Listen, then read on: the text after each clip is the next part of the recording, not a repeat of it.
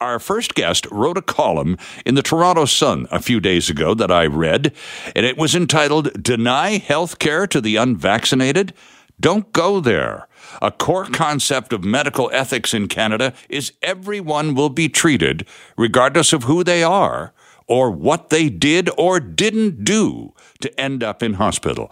The uh, piece was written by Alex Vesna. Mr. Vesna is the CEO of Prepared Canada Corporation. Alex is on the line from Mississauga, Ontario. Mr. Vesna, Alex, good morning, sir, and welcome to the program.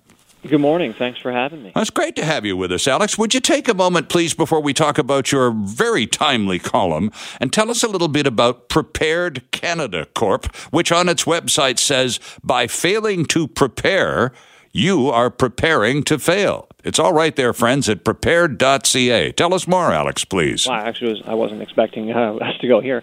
Uh, okay. Um, wow. Um, Prepared Canada is uh, really about reducing risk, fundamentally. Um, I founded the company about 10 years ago uh, when I saw there was not a lot of risk reduction really being done in the private sector in Okay. Canada, especially for small to medium businesses. And I saw that there was huge risk for large events like pandemics, like power outages, power, power outages, et cetera, where the banks were ready, but small and medium business basically just just weren't, Mm-hmm. uh, and arguably they're still not. So, uh, what what I've tried to do and what the team has tried to do is create products and services that make business continuity and other risk reduction services like it accessible to businesses that normally can't afford it. Ah, okay. Uh, because again, I'm quoting from your website. With so much mis- misinformation and panic during this crisis, we're concerned if making reasonable, informed, strategic decisions is possible for most businesses without outside assistance. And of course, we're talking about small businesses, particularly, Alex, Alex responding to COVID 19, many of whom have just essentially evaporated, haven't they? Well, right, right. But the reality is, most small businesses don't have um, an investment firm or a, a risk management department that is looking at uh, is projecting out two, three years ahead for what's going to happen. Most small businesses weren't purchasing medical supplies and putting up plexiglass until they were ordered to do it. True? right? They they, they just they don't have uh, that built in in most cases, and there are ways to make it so they can have it built in.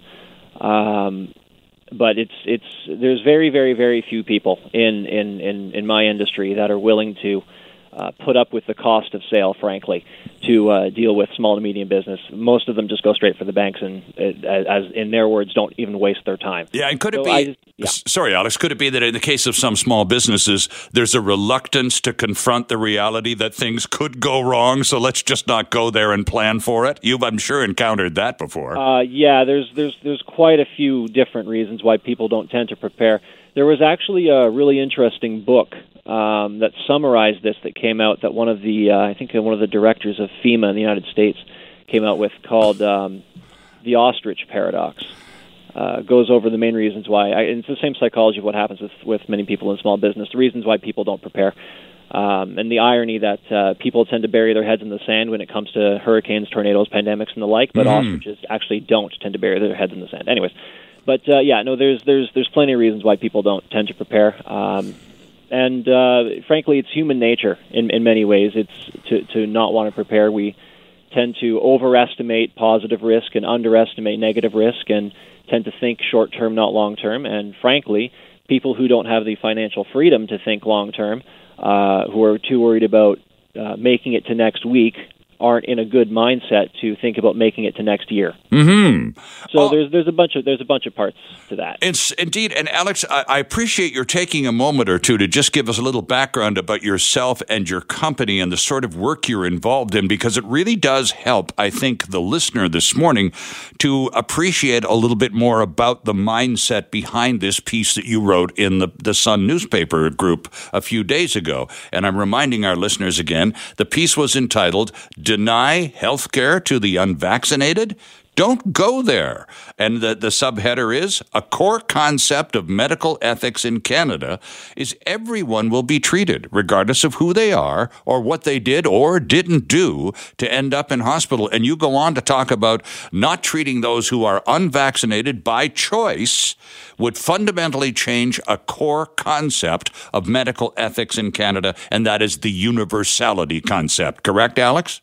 Um, technically, it would actually be distributive justice. Um, there, there's four major medical uh, ethics principles that are generally agreed upon in uh, in, in, Western universal healthcare uh, medicine, and technically it would be distributive justice. But yeah, basically that, that, that idea of the universality of it, yeah. I suppose the fact that it, you had to write this in the first place must have been a little uh, uh, uncomfortable for you because this would be, I, am sure, by way of responding to uh, uh what's a lot of the buzz that's going on right now. That we're we're reaching a point in terms of dealing with COVID nineteen and the ability to head off at the pass a lot of these surges that are now taking us out of the knees, uh, and, and, so people are being irresponsible. Uh, in many cases, they're being what are as viewed as antisocial and all sorts of negative adjectives to to describe people who remain unvaccinated to this moment. But to deny them health care is also also or has been part of the conversation. And that must have uh, triggered something in your mind when you heard someone say that for the first time. Uh, no, I've been hearing that for years. Uh, that's that's not actually anything really new. Okay. Um, the uh, and the reality is to work in disaster risk reduction, disaster management, or emergency management, you have to have pretty thick skin. Um, so no, um, and if you've seen some of my other columns, I've wrote wrote written stuff that uh, would make this look tame.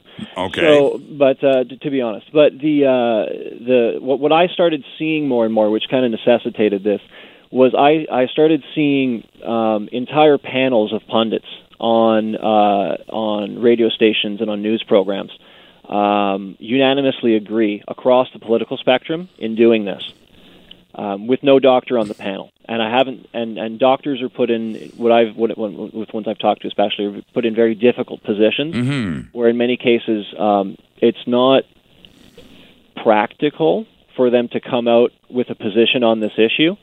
And frankly, many of them don't want to spend the time coming out on this issue when they think the time would be better spent um, reinforcing the need for people to just to just get vaccinated. Sure.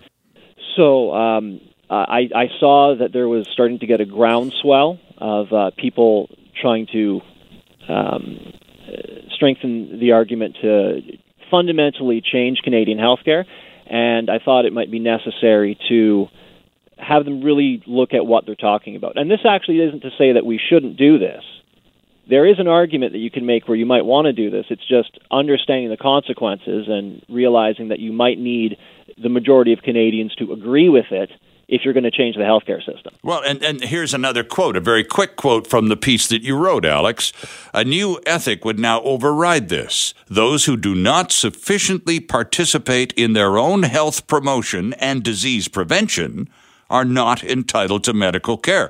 And that, of course, with referencing to the vaccine, would make perhaps some sense to some. But then you go on to point out that this is not the only possible medical condition or situation we're talking about. Expand on that one for us, please. Yeah, so there's there are two main arguments that we hear, and actually, before I do that, I want I want to put something into context here, uh, because this piece is written with a very specific context in mind, and I got a lot of I got a lot of feedback. Oh, bad. on this on this one, um, and um, one thing I just want to mention: um, some of the people in healthcare that are actually putting this forward are in the position where they have patients uh, who they've known for a very long time, uh, late stage cancer, for example, mm-hmm. who are having surgeries canceled because of uh, people taking ICU beds uh, due to respiratory uh, distress because right. of COVID. Mm-hmm. Um, and in essence, what is happening in some cases is even though these surgeries are elective, they're the types of surgeries where, if they are canceled, it is likely that the cancer will progress to a point where the, perp- where the person will hit a stage where there's essentially nothing they can do. Mm-hmm. So patients that they've known for a long time that are on the cusp of potentially being cured are now being put into a situation where they think they're going to be stuck on palliative care and they're essentially going to die. Right. That's now when you have someone who works in healthcare who has a patient they've um, they've they've they've built rapport with that they respect, where the patient has done everything that they've asked of them, and that person is essentially traded in terms of life, mm-hmm. life for someone who is um, openly belligerent, which isn't everyone who's um, who's who's who's not fully vaccinated. It's uh, frankly the minority of people who are not fully vaccinated. Most people are just uh, just have questions. We can get into that later. But um, but when you when that's the example, when they see it over and over and over again, it's not a surprise that healthcare workers, in in, in some cases, are um, um, feeling strongly about that. And, and, and we're yeah. seeing that particularly these days, this week, Alex, in Alberta. And we'll talk more about triaging. Uh, and it's going on in the hallways in Edmonton and Calgary as we speak. Where Alex Vesna is with us from Mississauga, Ontario. Mr. Vesna is the CEO of a company called Prepared Canada Corporation and wrote a piece uh, recently in the Sun newspaper uh, op ed columns entitled Deny Health Care to the Unvaccinated. Don't go there. And Alex has been talking about why we shouldn't go there and talking about, among other things. And Alex, this uh, uh this weekend in Alberta, we're, seeing hallway triage going on, where doctors are uh, um, regrettably uh, going through the the hard decision making process of who's going to receive care and attention and who's going to have to be set aside simply because they're overwhelmed. Their hospital system is completely overwhelmed by the unvaccinated. And of course, your piece deals with the complaints of many in the country who are saying, listen, these people are completely responsible for not only their own uh, uh, unwellness, but also they're putting the rest of the population at risk. And, and, and discussions have taken place about, well, denying these people health care. And you just say flat out, don't go there. We have a universal system in Canada, and it needs to stay that way. And then, Alex, you talk about uh, those who are. Uh, let's let's, if you don't mind, use a couple of the examples you did from the column uh, with respect to, uh, uh, for example, people. The number one killer in Canada every year is is uh, heart disease. So anyone who doesn't take really good care of their personal health and puts their heart at risk should somehow or another also be a candidate for denial of health care. And you go on and on. Yeah, so there's uh, there's two main arguments that are used uh, when when when calling for the denial of health care for the unvaccinated. The first is that essentially they don't do enough to protect themselves, and it's their fault that they're there. Yep. And the second argument is that they're a threat to public safety. Mm-hmm. Both have completely different responses. Um, so we'll, we'll go one at a time. The first argument uh, that says that they're a threat to themselves is actually a, a, a, medical health insurance argument. So Canada doesn't actually have universal health care. We have universal health insurance. And not a lot of people really realize this. Um, and there's some implications there. But in the universal part of our health insurance is that you don't pay an increased or decreased premium based on uh, what you did to get there. Mm-hmm. Unlike uh, if you have private medical care, where you may pay more or less based on comorbidities or pre-existing conditions. Correct. So um, we equally distribute our risk in our health insurance by saying that the unvaccinated should be denied care. You are fundamentally changing the system to one where there are consequences for your disease prevention and health promotion actions. Mm-hmm. Um, that opens the window to us having something similar to the American healthcare system in many ways, but done through uh, a, a, public system. Uh, most doctors know this. Um, uh, frankly, um, the the idea of distributive justice and um, treating whoever's there, uh, whoever comes in regardless of belief, is already pretty well known uh, and, and pretty well understood and respected. So mm that's not much of an issue. But it's the, the, the, the argument of, well, it's their fault they're there. Um, now, in addition to that, uh, there are other examples that are given that aren't in the column that I'd actually like to provide. One is smoking.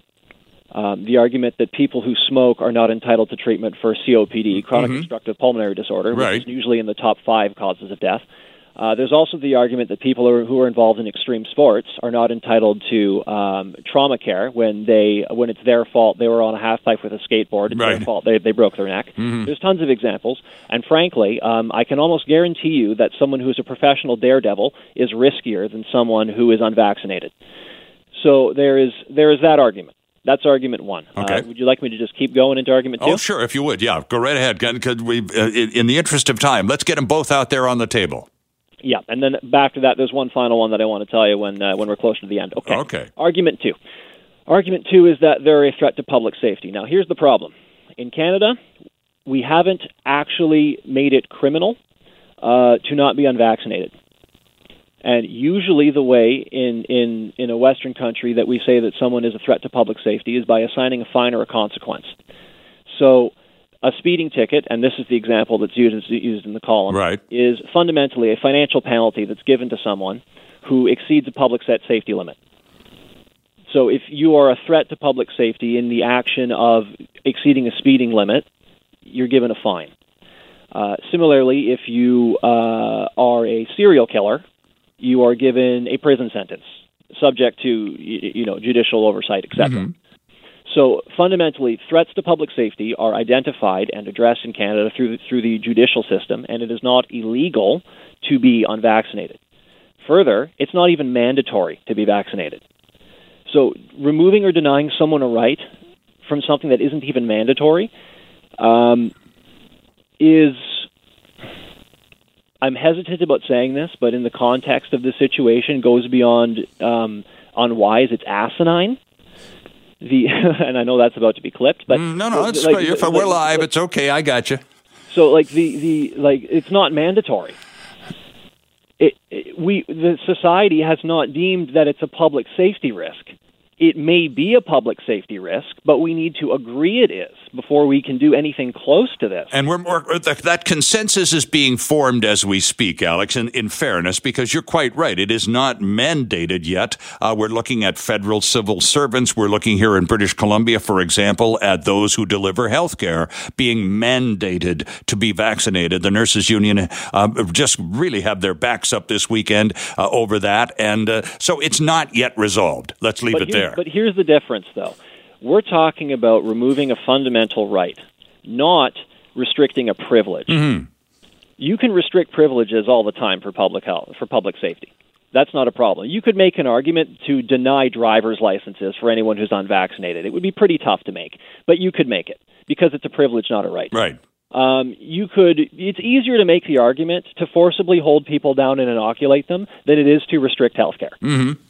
In fact, that's what that's what was done for smallpox, the first vaccine. So, Alex, what sort of uh, of, of appetite uh, in the in the general population do you think this notion of uh, punishment for the unvaccinated with respect to denial of health care? What percentage of the population do you think that really represents? I'm thinking pretty small myself. Pro- yeah, pretty small. And the reality is, as more of these uh, news stories come out, like the one that you're probably going to bring up about the person denied health care uh, two or three days ago in, in the Alberta clinic, which I assume is the one you're going to bring up, um, when more cases like that come up where you have someone who uh, wanted to be vaccinated, um, maybe, but they were just waiting for doctor's advice. Right. When stuff like that comes up, it, it, th- this is going to be less popular. Um, there are actually three reasons that I think are legitimate to not be vaccinated. If you'd like me to go there. Sure. Okay. So, reason number one, you have a legitimate medical exemption. Right. Everyone understands that one. Yeah. Reason number two, um, you are unable to contact your doctor, and you're waiting to talk to your doctor to find out if you have a legitimate medical medical exemption. Okay. So you you trust your doctor, but for whatever reason, you've been unable to contact them. Um, reason number three. Uh, for whatever reason, you're in a circumstance where you don't have a doctor and you're looking for a doctor and you really want to talk to a doctor, but you can't find a doctor. okay. Those are my three reasons. I don't. I don't really uh, attribute. Um, uh, when you look at this from a public safety perspective, from a personal from a personal um, health perspective, uh, you can choose not to get vaccinated. That's perfectly reasonable. From public safety, public safety can override pretty much any right um, when it gets right down to it. Um, it's it's it's you'd be most people would be surprised just what can be done in the name of public safety, and this just this isn't just restricted to health, and this is something my industry runs into all the time. You'd be very surprised what can actually be done in the name of public safety when you start seeing thousands of people drop dead. Stuff starts getting justified really fast. Yeah, indeed it does. And that's why this conversation is important to have because even though it may only represent a fringe number of people, the fact that it's going on as widely as it is is of concern, don't you think, Alex? Um, yes, I think the bigger concern is uh, here, here's the, and here's another part of the article that I think is, is important to reference. It's the job of medical health professionals to treat people after they don't listen to their advice and belligerently come in, uh, save their life, and have them walk away, not listen again, and be repeat frequent flyers. Yep. That's their job. It sucks. It's not a good. It's not. It's not great. But that's their job. If they, if medical health professionals don't like it, they probably shouldn't work in the Canadian health profession. Now, if that is true, and it turns out we don't have enough enough health professionals left after that for the health uh, system to survive, we have a pretty big problem. Mm. So I'm really concerned about long term the longevity of the Canadian healthcare system, and frankly, if it's even viable anymore. I'm Sterling Fox, delighted to welcome back to the program Kirk LaPointe. Mr. LaPointe is publisher and editor in chief of Business in Vancouver and vice president editorial of Glacier Media, and also a colleague of mine uh, from previous days on, as they say, another network. Kirk, good morning. Welcome back. Good morning, Sterling. Good to talk to you. Well, it's good to have you back with us, Kirk, and a pleasure uh, to have you indeed, because uh, as we discussed a few weeks ago when you made your first appearance with us pre election, uh, you graciously agreed to come back and do a post mortem. And so it's that point that we've reached. Uh, let's get your impressions. First of all, I've read some stuff that you've written about it, but on the radio, your impressions of the election outcome. Well, I think everybody kind of typifies this as a colossal waste of money, um, and it really kind of just it was like a bit of a time warp. We kind of went back six weeks in time and and uh, reset the House of Commons with pretty well everybody back in place. Mm-hmm. Um, there was not a lot accomplished in all of this. Uh, I think for Justin Trudeau, he survived with a skin on this one, um, on the assumption that he was going to be able to push himself through to a majority, and that seems like an eon ago now. He nearly lost his entire job and all that because of the the early surge of Erin O'Toole, um, who had been really not terribly well known to anybody. True. And uh, and I think he he kind of exceeded expectations in the early going and made it very difficult for Justin Trudeau to retain. Uh, certainly, the, the majority was gone in the first week or so, and then it was a matter in the last couple of weeks where um, where he was able to salvage his government. And uh, there still are, I think, a lot of good questions on what the future for him is like and what the future, of course, of Erin O'Toole is like. Well, it's indeed it's a great point that you make too about uh, Erin O'Toole uh, making such uh, making such great gains early in the campaign, and I suspect it was simply because the bar was set so incredibly low. Who is this guy? Nobody knows, and it turns out he was kind of on point for his messaging, um, uh, youngish, athletic, um, appealing visually, etc. So it's not at all surprising that in those early days, particularly, a lot of people went, "Oh, look at this guy! He's he's actually." Actually okay. And that was, it's not, it's not a huge uh, uh, mountain to climb, Kirk, but nonetheless, a lot of people responded very positively, especially early on.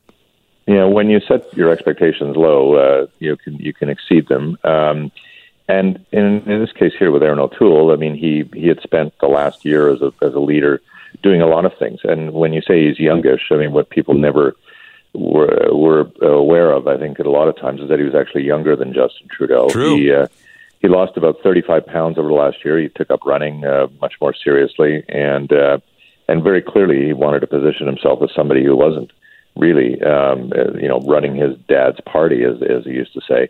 His struggle, though, was just that uh, the Conservatives cast a pretty big tent, and they they need to find ways to bring along people uh, harder to the right of center uh, as they move themselves into the center. And that was really a struggle for him. You could tell. Um, it didn't help that he, you know, he couldn't uh, persuade his candidates to all be vaccinated, and so he left that door open for people to complain about it. And that was the thing, you know, with with Justin Trudeau. I think he was running on the basis of the way he'd handled the pandemic. Definitely, and, yeah. And uh, but but in the early going, um, you know, Canadians didn't much care about that. But as the campaign wore on, and as it became clearer that uh, that you know, in some cases, uh, mandates for workers, uh, mandates for your own candidates mm-hmm. were becoming a bit of an issue. The, the wedge issue did, and then uh, become the pandemic. And and for Erin O'Toole, he found himself without uh, you know, without as much of a uh, ammunition, if you want to call it that, in order to persuade Canadians that he was going to be serious minded about how the pandemic would have been held under him and how it would be held under him going forward. Yeah, and, and by that time, too, Kirk, to be fair, he was also on the ropes. And here's the part that just completely, absolutely, utterly baffles me because you and I both know on day one of the election campaign, the Liberal war room attack machine had already planned, as they do every federal election campaign, to go after the Tories on the big three abortion, health care, and guns.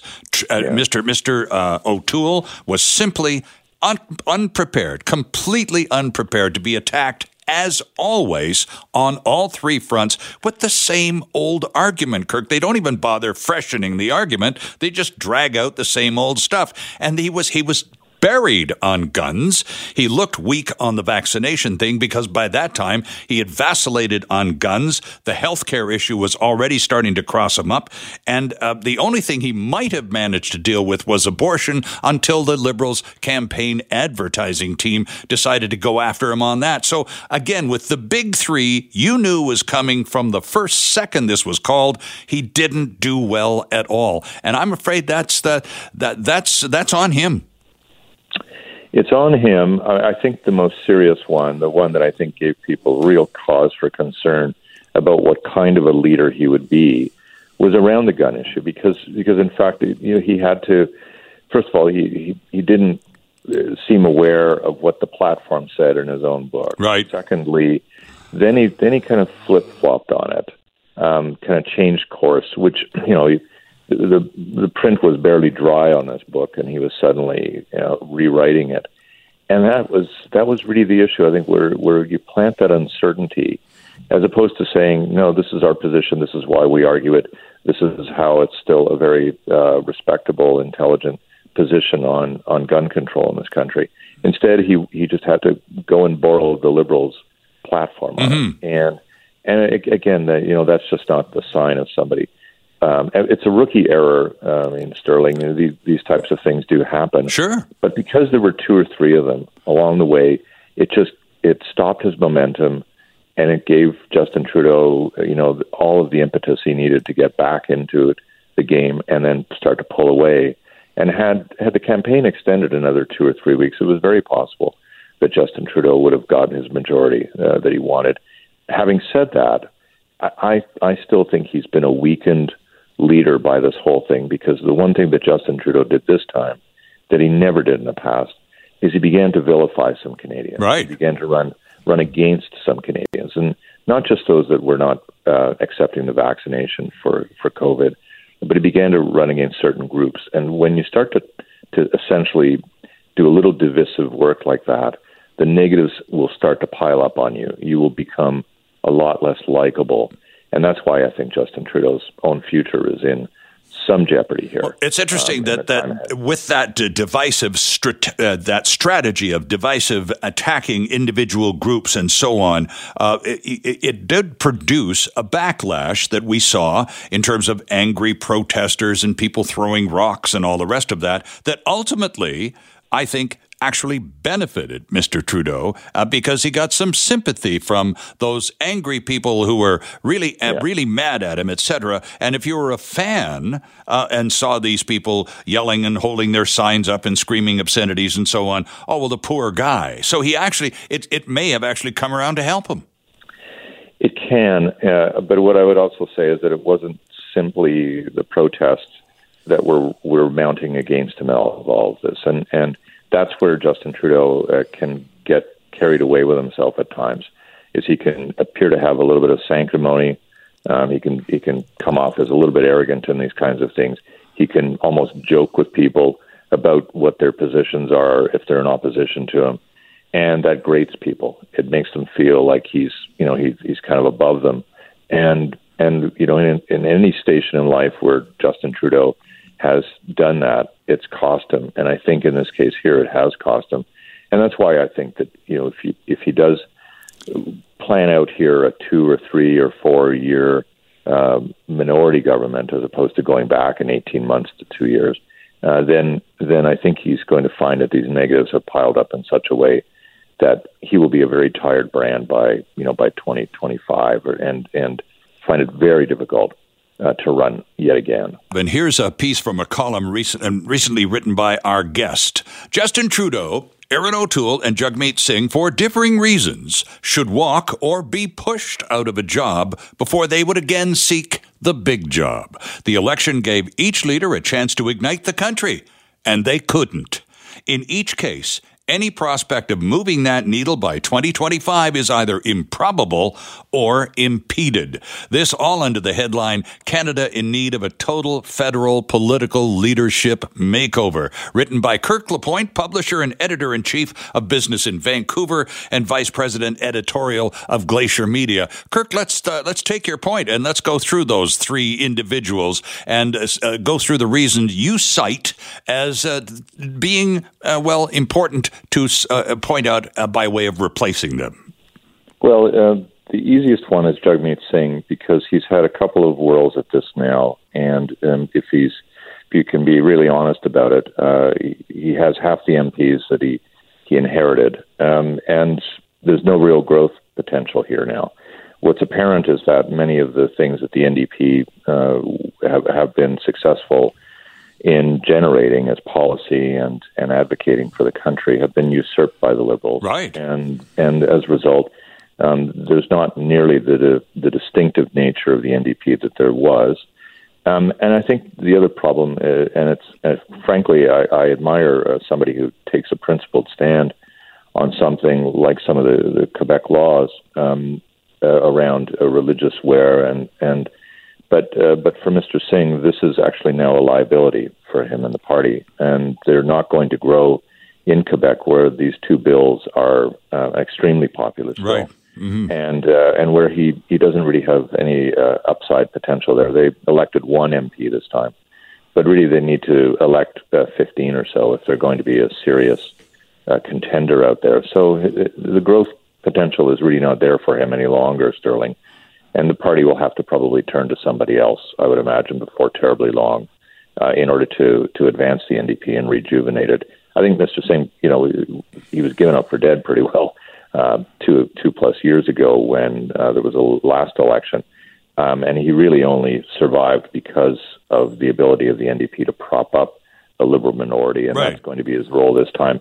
He'll likely ask for a lot more. He'll he'll ask the liberals to dig deep down, and curiously, you could almost see the seeds of the next election being there, where the NDP actually kind of undoes this government, and uh, and where uh, the Liberals feel like they have to seek a new mandate because largely, you know, they're being pressed to do some things that even are uncomfortable for them. Okay, so we talked about uh, Jagmeet Singh, and we've mentioned Erin O'Toole somewhat, but what would you cite, Kirk, as being the most specific reason the Conservative Party needs to move past Mr. O'Toole? For me, it's uh, the Conservative Party simply did not present itself as a conservative option. They were liberals with different colored ties.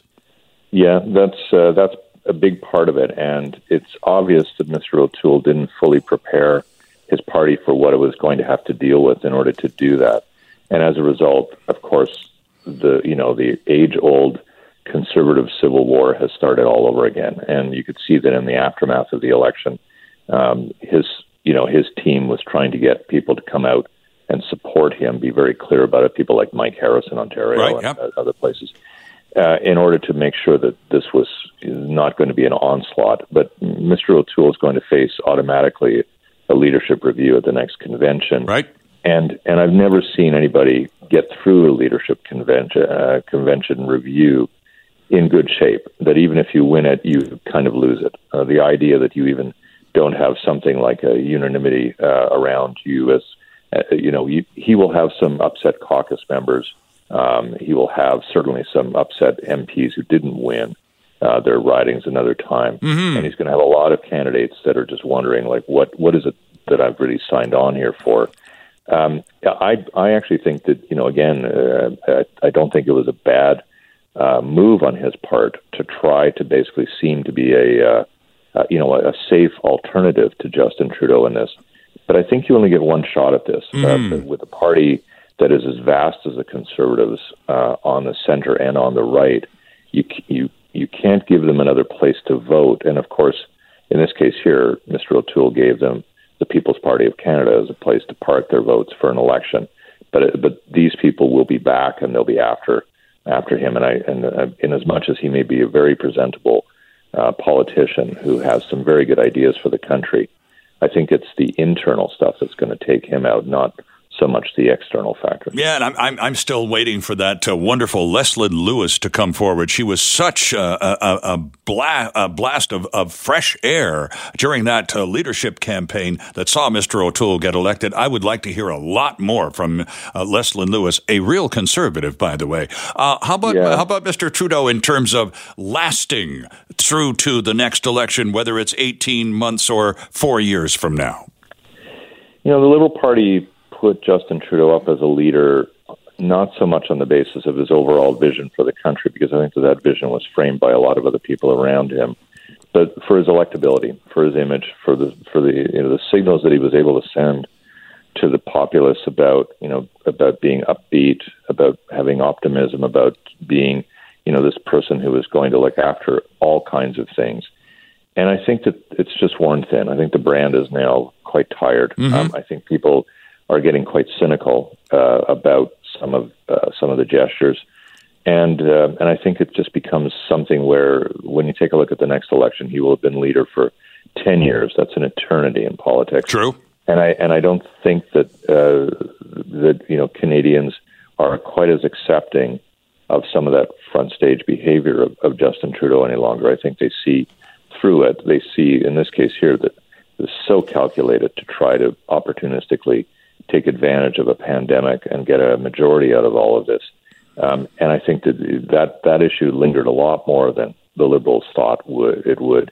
I think if he goes back next time, uh, unless unless he waits it all out, goes through the full four years, has a couple of, of opponents who are really not all that strong, I, I can't see him being the strong person to lead the country uh, through the next election. I think that the Liberals will say, you know, it's it, time is up for you. There are other people in the wings.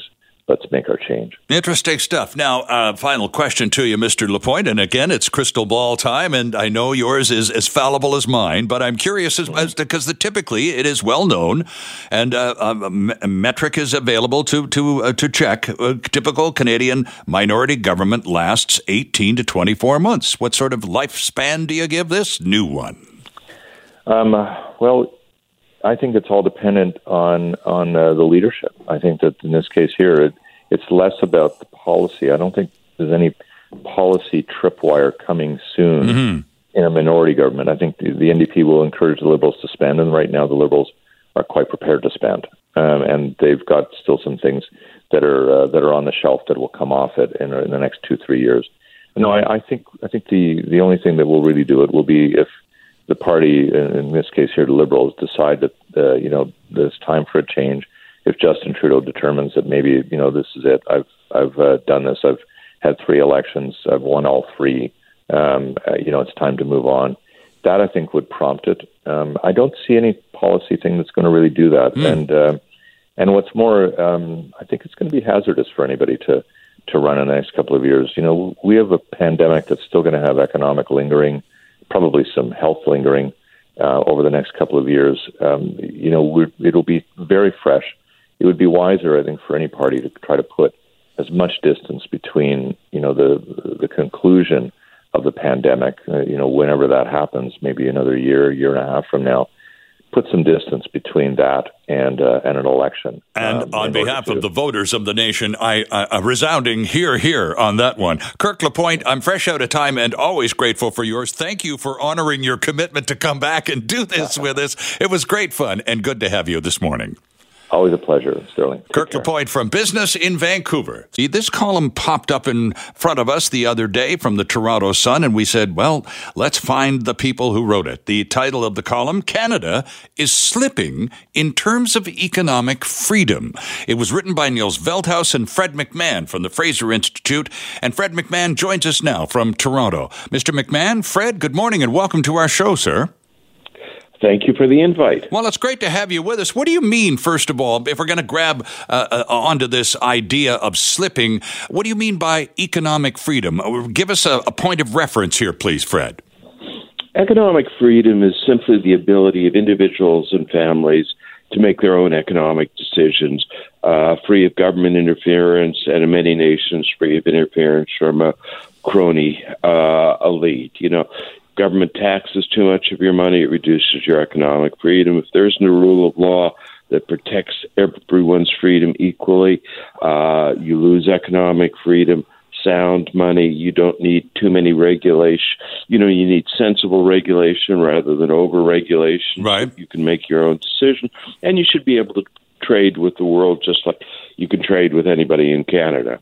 Okay, now I'm quoting from the article that you and Niels wrote. Canada, after decades as one of the top 10 economically freest places on earth, has fallen into the teens for two years running, according to the Economic Freedom of the World report, raising concerns about a long term trend away from freedom. So, what is it that's caused us to drop out of the top 10 down into the teens? What, what moves have we made recently? And I guess more importantly, Fred, how recently have these moves been? Been made? It's basically over the last five, six years, and it's largely in size of government. You know, if government taxes too much of your money, it uh, reduces your property right. If it spends too much, it reduces space for free exchange. It's no surprise to Canadians that our government has been uh, growing and growing quite strongly over the last five or six years. Okay, and of course, now we have again the return of a minority government, which doubtless will be propped up again by the NDP, which, uh, uh, to the best of my knowledge, has never yet met a government that's big enough. so uh, this trend does not appear to be going away anytime quickly. no, by the way, there have been very responsible NDP provincial governments. Saskatchewan under Roy Romanow. Uh, uh, stands out. And uh, actually, if you want to fund social programs, uh, you need a vibrant economy, and you can't tax too much away of it. But you are quite right. In the past, minority situations, particularly in the early 70s, with the uh, elder Trudeau, led to an expansive government uh, because you have to meet every party's wish list. Mm-hmm.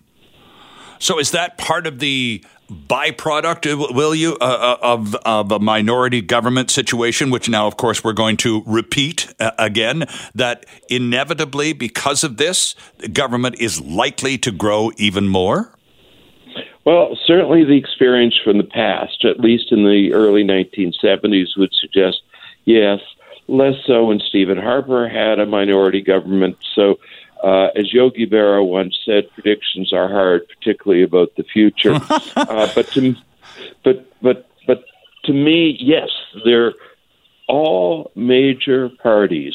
All major parties were really talking about boosting spending yes. in uh, the last election. So I don't see where the pullback will come from. And you talk in the article about, again, in terms of where we are uh, relative to the rest of the world. As recently as 2014, so that's only six or seven years ago, we were number six. Uh, in the in this uh, economic freedom index, and now we're down to 14th uh, over seven years. So uh, this would indicate certainly a trend and a rather strong trend. Uh, absolutely. Now the loss in every single year tends to be small. So what you're worried about is not an individual year because data fluctuates, mm-hmm. but we are seeing a solid and consistent downward trend, nicking away at our economic freedom a little bit year by year. Does it surprise you uh, that the rhetoric in the current election campaign, or the most recent election campaign, the one we never needed in the first place and mercifully is finally over.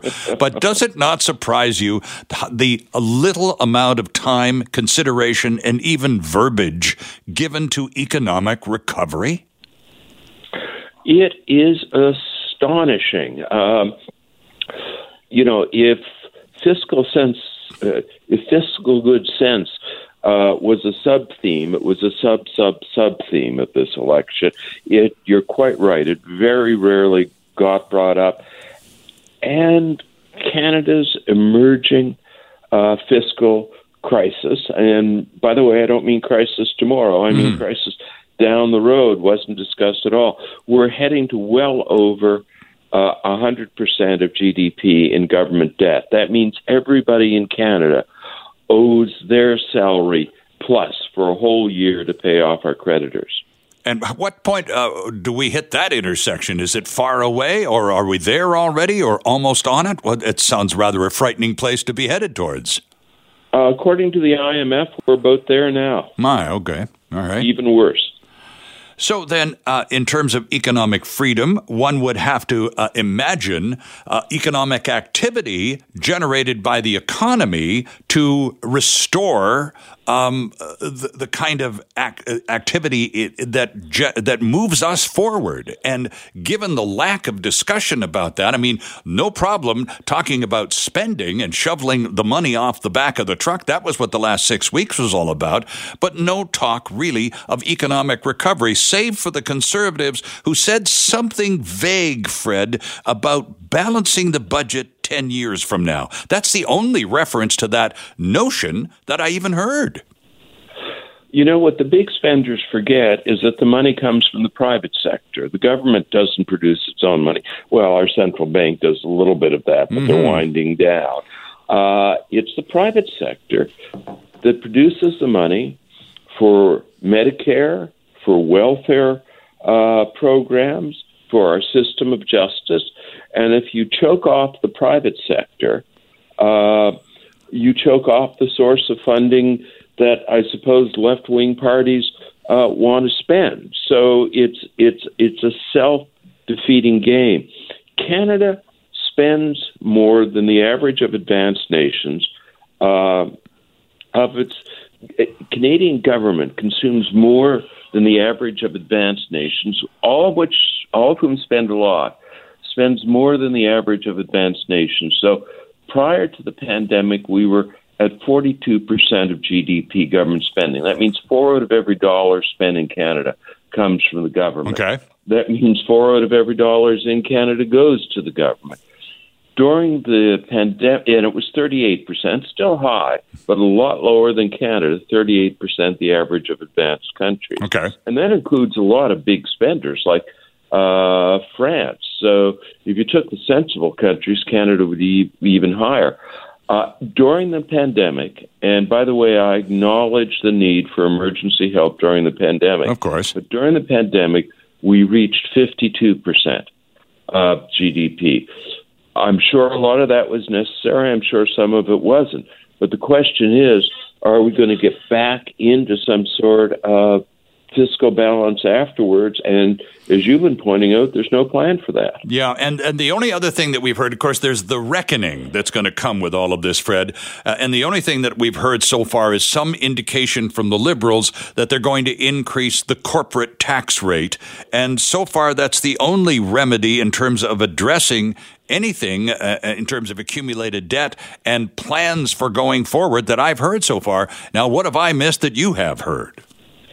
Uh, I, I wish you had missed something that I could throw into the mix, but you haven't. Uh, and uh, we have to be globally competitive. If you want to create jobs, you have to attract investment. Mm-hmm. And, and if you tell global investors you invest here, we're going to take a big, big chunk of your money, bigger than other nations, they're going to find another place to invest. Sure. It's uh, Sterling Fox with you, joined on the line from Toronto by Fred McMahon, a resident fellow with the Fraser Institute and co author of a recent piece that we picked up out of the Toronto Sun entitled Canada is Slipping in Terms of Economic Freedom. And uh, we need to talk about taxation, the, the reckoning. And I suspect, Fred, the problem is going to be compounded by even if the politicians were serious, highly unlikely, about actually addressing debt deficit realities and adjusting tax tax rates to immediately begin to, uh, they're a minority government. They need to get reelected again in 18 to 24 more months. They're not going to impose punitive taxation measures and then ask for us to vote for them again, are they? Uh, no, and they shouldn't. Uh, the best way to deal with this is to get our expenditures under control. Uh-huh. I mean, when you're already pre pandemic at 42% of GDP in government spending and moving upwards. Uh, and now with a whole bunch of pledges to accelerate that upward uh, climb. The secret is not creating more taxes uh, to get the deficit under control. What more taxes will do, and there's a long record of this, is they reduce economic activity. Mm-hmm. So sometimes you increase taxes and you actually get less revenues. Sometimes you increase taxes and you do get more revenues, but not as much as you expect because the people you're taxing have less money to be taxed away by government. So the the the, the, the cure is not uh, going to Swedish taxes. The uh, cure is cutting expenditures. And when we and other nations, and there's a long, long record of this, uh, trying to solve deficits by by increasing taxes works only up to a point, and we're probably past that right. point. But what really works, and what actually incredibly sparks growth, is when you reduce spending because you open up space for free exchange for the private sector, and all of a sudden you see a spurt of growth. With Chrétien cut spending in Canada, by the way, far more than Margaret Thatcher did in England mm-hmm. or Ronald Reagan did in the United States. You know, uh, a lot of people in Canada think uh, a hero. I'm one of them, by the way, and they think that Thatcher and Reagan are, are you know, uh, horrible monsters. Chrétien actually cut spending more as a percent of spending more, yeah. and our economy took off just as Britain's did under uh, Thatcher and the United States did under Reagan. So, no, I don't want them to have the courage to cut ta- to increase taxes. I want them to have the courage to get spending under control. Well, as the uh, Tories did with uh, Mr. Mulroney, the Liberals trotted out uh, Prime Minister Chrétien at the very end of the campaign to remind voters of the old glory days of Liberal management, and uh, so maybe maybe a little bit of that lesson will stick, but I suspect not, because again they're in a position where they cannot run the show on their own. They need support, and they're going to get all the support they want from the NDP as long as they guarantee to spend, spend, spend like there's no tomorrow. Well, you know, I, I know you're on the West Coast. I'm from Atlantic Canada. The early 70s Trudeau minority government destroyed Atlantic Canada economically for decades. It's only beginning to recover now because mm. to buy Atlantic can- Canadian votes, to give him a majority after the minority government, Trudeau pushed billions and billions of dollars. We went from more or less a private sector economy like every other part of Canada to an economy that was dominated uh, by the government. Uh, we created an unemployment insurance system that rewarded people from not working. Mm-hmm. We suddenly fell away from about average with the rest of Canada in private sector investments to about 40% less. Our unemployment rate, which had been uh, sinking to the Canadian average, became four percentage points higher. It was an absolute disaster for Atlantic Canada. And what you've got to hope is that uh, this government doesn't visit that disaster on all of Canada. And in terms of national programs and the sorts of things, again, like we're talking with childcare, now the NDP is pushing Dentacare and so pharmacare and so on. That's the kind of spending you're talking about, right? Yeah. Um, you know, some of this makes good intuitive sense, but you need to do it within an overall fiscal framework. So if you say you want to do something like pharmacare, mm, you have to find some other place to cut, right? To to hold back, to say, hey, this spending isn't that important. Uh, so I'm not going to make a specific comment on individual programs because some are good, some are bad. Sure. But I'm going to say it has to be done within uh, a sensible fiscal envelope, and uh, it's not that the envelope is now bursting at the seams; it's bursted. Right. Uh, Fred, only a couple of minutes here. Perhaps an unfairly short amount of time to ask you this question, but I think it needs to be asked anyway. In terms of economic recovery, one of the big parts of an economic recovery for any country is private sector investment. The current regime running the show in Canada has gone out of its way to discourage private sector investment in just about every sector of the economy. They're hyper regulation types. Um, what do you see in the next 18 to 24 months uh, in terms of interest in investment in Canada?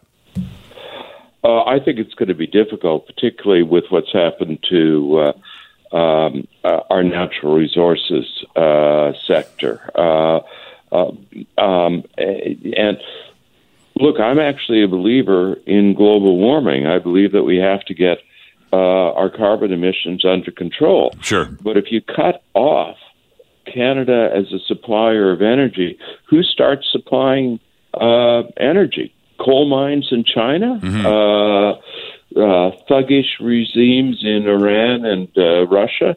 Uh, the best place in the world to produce energy from both a democratic and an environmental point of view is Canada.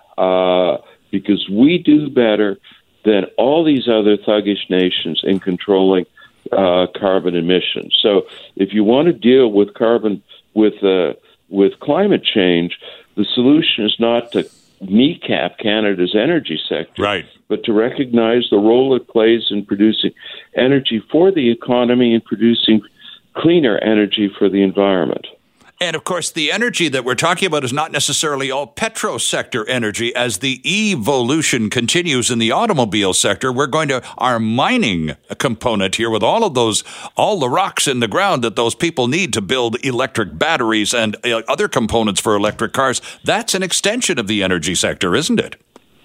You know, I love the anti mining activists who fly around the world business class and consult with each other on organically grown cell phones. Um, it's just absurd. We again, the the optimal level of regulation is not zero, uh, and there are ways to improve the environmental record of the mining industry. But to simply oppose any hole in the ground, regardless, is just silly. Hmm.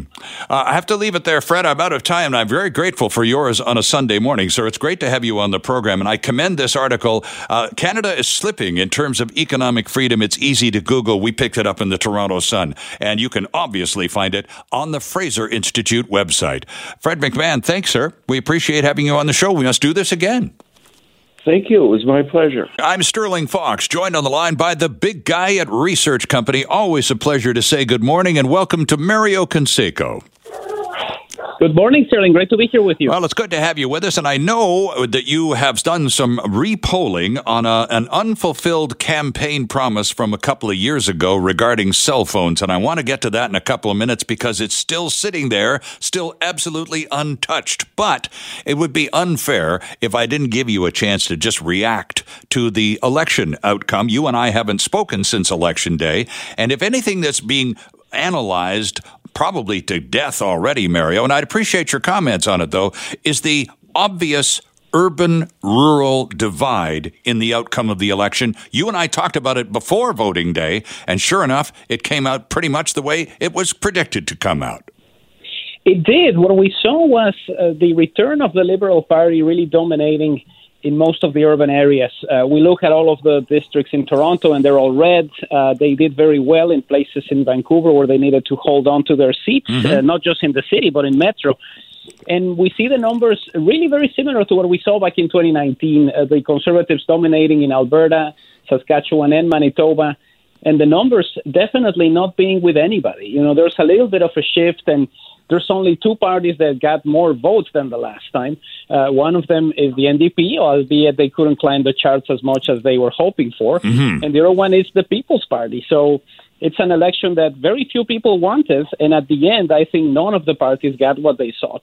And it's interesting, though, but now that the analysis is coming out and it's so obvious, I mean, it, not that it wasn't before, but the urban rural split, they're basically saying the party, uh, liberals especially, they need, if they get Toronto, Montreal, and Vancouver, uh, the, mo- the majority of seats, they certainly got all of Toronto, almost all of Montreal, and a significant bite out of Vancouver. That's halfway to a majority government. And so now they're targeting those seat rich urban environments much more so than the rural areas where they they don't do as well to the point where they're almost excluding uh, rurals uh, and just concentrating on seat rich environments where they're going to do well.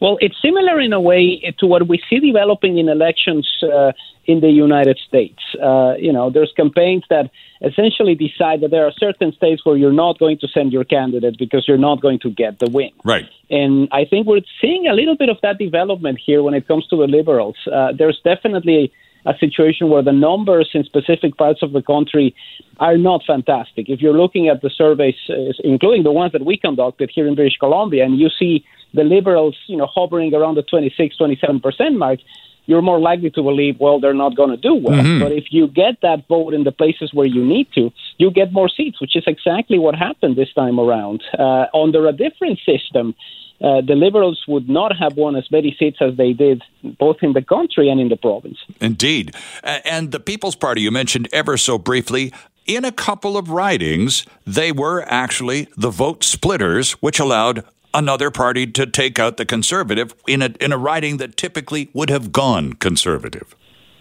Well, what is fascinating about this party is that there's a lot of people who are new to the political process. Right. We saw a lot of new voters, people who were disenchanted with the pandemic, coming out and voting for the People's Party, not in the numbers that would give them seats, uh, but ultimately costing some of those um, seats to the conservatives. So what we saw here is a situation where that protest vote that usually goes conservative or green ended up going to the People's Party, and this is one of the reasons for them to have more than 800 votes. Uh, million, uh, sorry, 8, 800,000 yeah it's a party that started at 1% and ended up at 5%. So the, the real question here is what is going to happen with this party in a couple of years when we no longer have to deal with this pandemic? Will they be able to sustain this momentum? Or is this something that is happening right now because of economic concerns? Well, and of course, and, and answering the, even that, an, an, a greater mystery question from this perspective today is in the next election, 18 to 24 months from now, likely, uh, where will the Green Party be? Because they literally vanished this time around. Well, there's a big decision to be made, and I'm not talking about figuring out what to do with the leadership.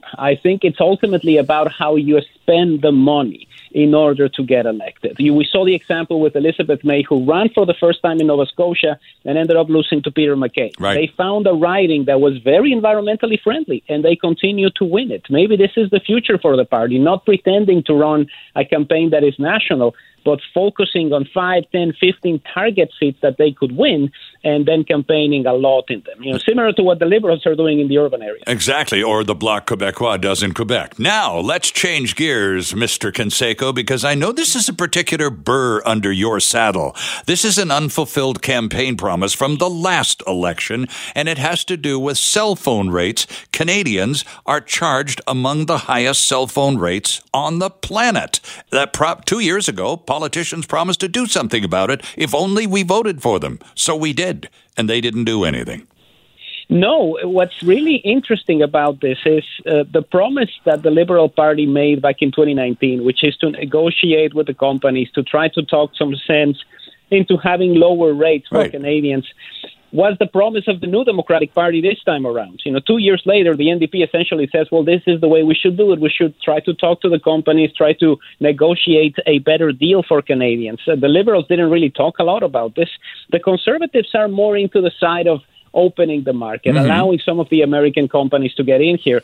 This is attractive for people who maybe are watching television on the American networks and figure out just how little Americans are paying for their cell phone True. services compared to us. Yep. Now, the problem with the conservative promise is that it's going to take four, five, maybe six years to implement because it's not that easy to open a market as complicated as telecommunications. So what this gives us when we ask Canadians is a lot of cynicism. 70% of British Columbians who are saying, my cell phone bill is too expensive. I have traveled, I have seen, I know what people I who live in other parts of the world are actually paying for their cell phone. And I think we're getting gouged. And there's really not a lot of uh, hope for the federal government or the provincial government to try to change this. Well, and and uh, but there's lots of opportunity then for talk up a good show about changing this, but there really wasn't even a, a great deal of blather about this particular subject during the campaign at all, was there? No, there were a couple of moments when uh, the NDP mentioned what they wanted to do. There was an opportunity um, for the conservatives to essentially say we want to open up the market. If you guys are looking at how little Americans are actually paying for this, well, maybe we should allow some of those American companies to come in here. Right. It helps the base because conservatives are all about free trade. They believe it's important to have that type of competition.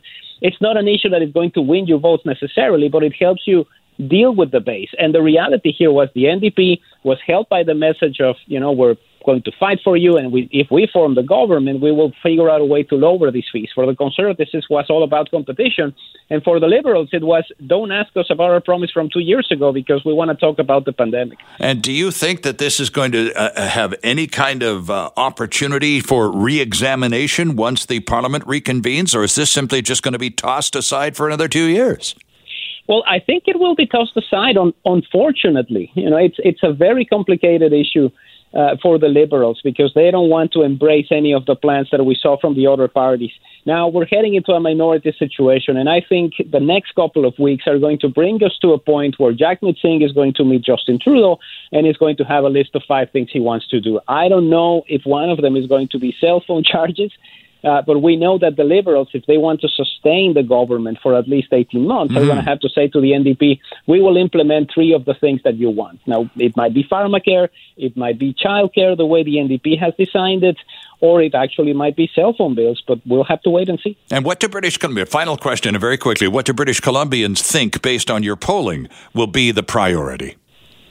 Well, the number one thing right now is housing, and I think this has been consistent uh, throughout the entire campaign. It was an interesting campaign because every region had something different that they wanted to to deal with. Yep. Uh, housing is a key one, and I think what is really striking now is we're within a year of the next municipal election. I think there's going to be a lot of coordination between the federal government and the municipalities because we have a lot of mayors who want to get elected, and one way to get elected is to cut ribbons outside buildings. Mm-hmm. Shovel that money off the back of the truck. They know they've seen it done successfully just last week. Mario Canseco, always a pleasure, sir. Thank you for a, a few moments of your Sunday morning.